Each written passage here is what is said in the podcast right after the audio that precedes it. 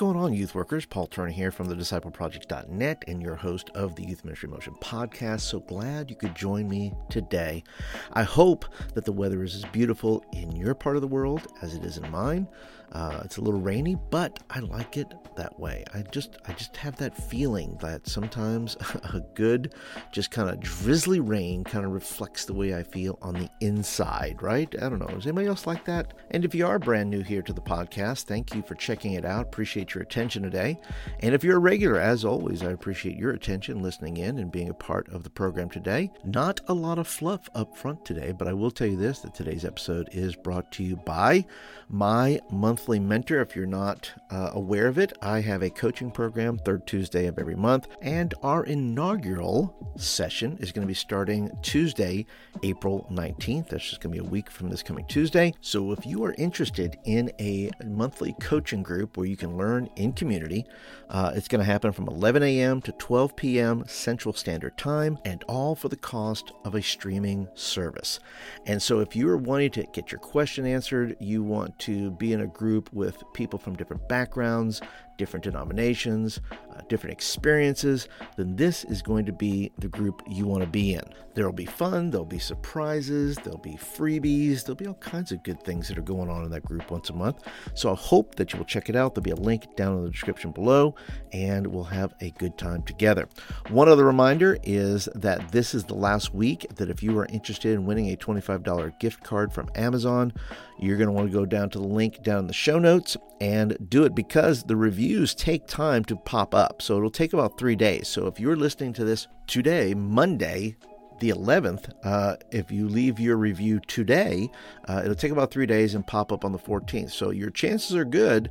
Uh, I'm going to announce it next week on the podcast and announce the winner. So jump on there now. Go ahead and win yourself a $25 gift card, and you get to leave me five stars and a review. And that way, this podcast gets found by other youth workers like yourself who desperately need this kind of information. So you see, everybody wins. So, so this past month, really, I've been focusing. Past four weeks is the fourth week that I've been focusing on this particular topic of rebuilding your declining youth ministry because I hear so much about it. I hear a lot about, you know, youth groups not coming back. I mean, I am rebuilding a declined youth ministry and I am in the midst and in the throes of of trying to recapture that energy, that momentum and helping kids find Christ and we're making progress. We are making progress. And so I like to pass on those things that I learn to you guys because I've not done it once. I've done it several times in churches that I've been in uh, where a lot of those youth groups were in decline or were hitting a declining point. And so I want to pass along those things to you because I have grown every youth ministry that I've ever been a youth pastor of.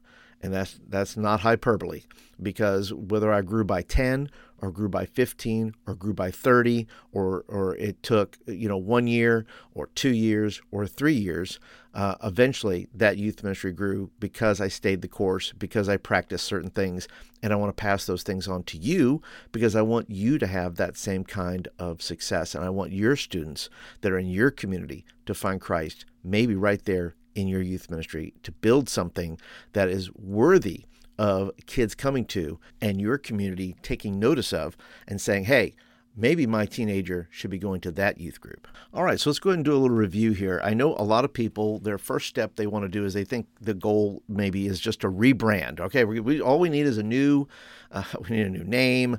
We need to paint the youth room, and we need to just need a logo. And by the way, that is the last, last, last lap. It's probably like step ten uh, in in stepwise, because if you don't cure what ails you first, it, you're going to hit the same uh, obstacles in your youth ministry that you did before that probably caused the decline. So, once again, if this is your first episode, let me just share with you the other episodes in this process that I've shared. This is a, you know, there's nothing uh, concrete about this. These are just four steps that I'm offering the, before you rebrand. Uh, the process should be reimagine your youth ministry. What could it be? Reinvest in your youth ministry. Decide where you're going to spend your money, your time, your energy, your resources. You restructure your youth ministry to where it can accomplish what it's supposed to accomplish. You, you restructure leadership, you restructure how things get done. And then finally, today, uh, we're going to talk about reestablishing. And to reestablish your youth ministry, you must answer the questions Who are we? Why do we exist? And how do we reflect this? Now, this isn't something we just announce. By the way, we're going to reestablish ourselves. This is who we are, this is why we exist, and this is how we reflect this. No, that's not how that works. Uh, this is something you have to do in community, and your students have to buy into that, and your students have to understand that. And that is a whole process. That's something that you're never out of the process of doing because you always have new students coming in. You have students that are leaving. You have students that are moving up from kids' church and jumping in, you know, into middle school. So you're always talking about these things. There's no time when you're not establishing uh, who you are why you exist, and how do we reflect this. So let's go and start with reestablishing who you really are. The Bible establishes who we are individually, with and without Christ, and who we are collectively. In my book, The Disciple Project, I suggest that you not refer to your youth group as a youth group, but in biblical terms. Use words like saints, body of Christ, even living stones. Other organizations have youth groups, but the church is made up of changed people. If we try to be like every other group, we lose our unique and biblical identity. Students have to know what they are a part of and what their role is in it, not from just a spiritual sense, but also from the practical sense. Who they are must not be just uh, an exercise in knowing and being. They also must know this in practice and expression. Ball players don't sit the bench, they get in the game because that's who they are. Weightlifters don't watch others lift and dream of lifting, they lift because that's who they are. Christian students don't applaud the efforts of their youth pastors. They participate in making the weekly meeting an expression of what God has done for them because that's who they are. Number two, you have to reestablish why you exist. Your reason for existing and your student's reason for existing may be very, very different. That's why you have to know in your heart why does this youth ministry exist? And then begin to help students embody that. If you're not sure why you exist, well, let me recommend uh, looking at what Jesus said and why he came. It says, The thief comes only to steal and to kill and destroy. I have come that they may have life and have it to the full. John 10 10. I have come into the world as a light, so that no one who believes in me should stay in darkness. John 12 46. For I have come down from heaven not to do my own will, but the will of him who sent me. John 6:38. And I am the living bread that came down from heaven. If anyone eats of this bread, he will live forever, and the bread I will give for the life of the world is in my flesh. These are very basic reasons why Jesus came, and you can adopt those reasons for why you exist. We exist so that people can have a full life. We exist so that uh, that people can come into the light and nobody should stay in darkness. Uh, we exist so that we can do the will of the Father. We exist so that we can give Jesus to other people and so they can be satisfied by knowing Christ. And so, in doing this and adopting the mission of Jesus, you find your identity, you find why you exist, and then you can begin to pass that on to students. You don't have to be creative, you don't have to be original. You can simply look at why Jesus came and begin to follow in those things. The third and final thing is reestablish your programming. Once you've gotten down that you know why, who you really are as a youth ministry, you establish why you exist, then you reestablish programming. And this is a good time to reestablish things like a focus on the gospel. This is your chance to reestablish the place of the message, the Word of God, how you bring it. Before you start establishing a pattern, ask yourself some questions. What role did the Word of God and the preaching or the message have before you reestablish things? What uh, what do you need to emphasize or re-emphasize to your youth ministry when you speak or bring the Word of God to them? How does it need to be presented? You have the uh, option to say, well, how did I bring the word before? Was it dry? Was it boring? Uh, did I not use any illustrations? Did I not use slides? Did I not use this? You get to decide how the word will be presented in reestablishing how not only you present it, but how students consume it.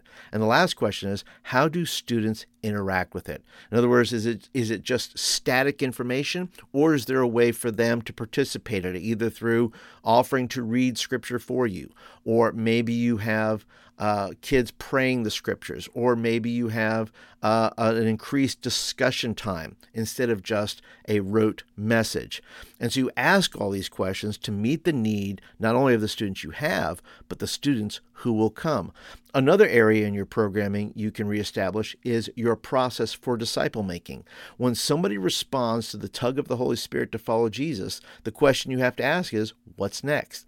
This is a good time to reestablish in both physical and digital forms what it looks like for a student to grow in faith. Author Seth Godin makes this distinction between education and learning. One becomes a baseball fan not through industrial education, textbooks about baseball, quizzes on the history of baseball, but through learning, voluntary engagement in the process. In my book, The Disciple Project, I lay out a discipleship approach built on learning, not education. They actually get out and do the things that Jesus was doing. Another thing that you look at at reestablishing is maybe new traditions. If you weren't taking kids to camps, mission trips, or retreats before, now is the time to place an emphasis on the value of getting students away to learn. If you have never designated a monthly or quarterly outreach strategy, now is the time to emphasize the value of evangelism, sharing faith, and welcoming others. If you haven't been taking communion, why not start having it once a month? If you only reestablish what you did before, you will only get the same results. Another thing you want to think about reestablishing is spiritual practices within your youth meeting. Have you been emphasizing the need for students to read their Bible, pray, be silent, meditate on God's Word, journaling, or fasting? Why not implement one of these practices into your youth meetings once a month. Teach it and then do it in the same meeting. Help them understand the process and the joy of the spiritual journey. Another way you can establish a tradition is students taking their place in expressing who God is to them. As I've said, a new individual and corporate identity must allow for students to practice that new identity. If you were doing all the work before, you must reestablish that this youth ministry belongs to them, not you. You have to seek out students' passions and giftings and find out ways for students to be able to live out those giftings, those callings, those things that they've uh, they're specifically designed to do. If students are not challenged to take their place weekly, monthly, on a quarterly basis, they will return to becoming consumers instead of creators and active members of the body of Christ. It's possible your youth ministry decline was due to the fact that you did everything right and the people were not willing to go along. Obedience does not always mean getting the success we desire.